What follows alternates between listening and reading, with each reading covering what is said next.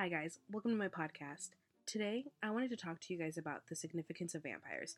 In the past, we have learned to fear them and basically look at them as monsters, but today, we see them as something more. We have learned to love them, relate to them, and basically idolize them. So today, I just wanted to talk to you guys a little bit more about that because when you look at it, it's really interesting as to why we have learned to do all that. To begin, I wanted to talk about two very popular TV shows and movies, one of those being Twilight. When you think of Twilight, a lot of us either love or hate it, but a lot of people really have learned to love it. The main reason why is because there is so much drama and the love aspect is very different from what we usually see. It's basically a monster falling in love with a human. Their love story is just very addicting in the sense that we have learned to fear vampires and view them as monsters that are not capable of love or even having feelings for that matter. So seeing a human and a monster fall in love is something we've never really seen before. And it's very interesting because we used to fear them. Another really popular TV show would be The Vampire Diaries. It has historical aspects, monster aspects, and then it has a lot to do with human and monster interactions and relationships, which is kind of what Twilight is. So having a show where you build characters and you relate to them is also very interesting for us because we find ways in which we relate to the monsters or the humans. So it just makes us feel a little bit more comfortable with monsters instead of fearing them.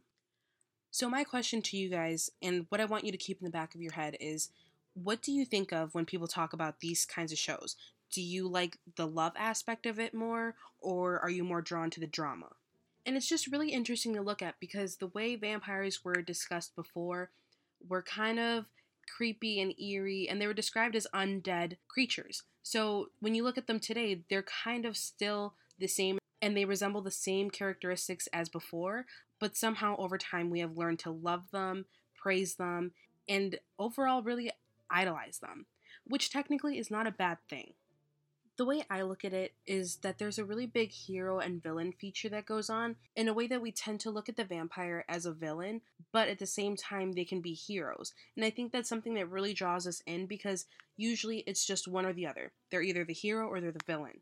So seeing a monster being both at the same time kind of makes us relate to them and sympathize in a way. So that leads me into my next topic. I feel like the fears that are trying to be portrayed in these movies and shows are kind of more laid back, I guess you could say. They're not as dramatic as they once used to be. If anything, I think these monsters in these TV shows and movies have similar fears and insecurities that we have today, which is why we relate to them so much. This might be a little dramatic to say, but I do think vampires are a big symbolic representation of what we deal with today in society. And what I mean by that is some people might feel like they don't belong and they don't fit in. And seeing vampires and how they struggle to fit in and are always made fun of, we can relate to that because we know how they feel. It's a really big stretch, but in a way that might be a reason why we don't fear them as much as we were supposed to. One major fear that these movies and shows tackle is immortality.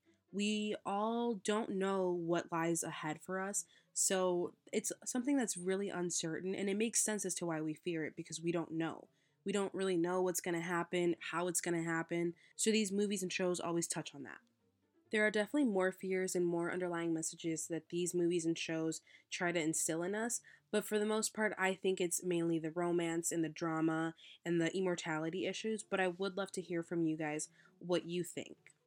I think vampires will always be feared, and there's something about them that's really uncanny, but in a way, I feel like we are realizing that they're not as bad as they're meant to be, which speaks a lot to our society and how we see everyone.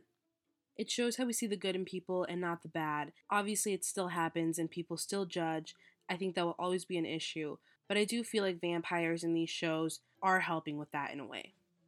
Overall, I hope you guys enjoyed listening to this and what I think vampires have become and what they mean, but I also want you guys to think about what they mean to you and what they might mean to our society. One last question that I want to leave you guys with is, why do you guys think we relate to these monsters so much? And if we do relate to them, do you guys think it's okay? I hope you guys enjoyed and thank you so much.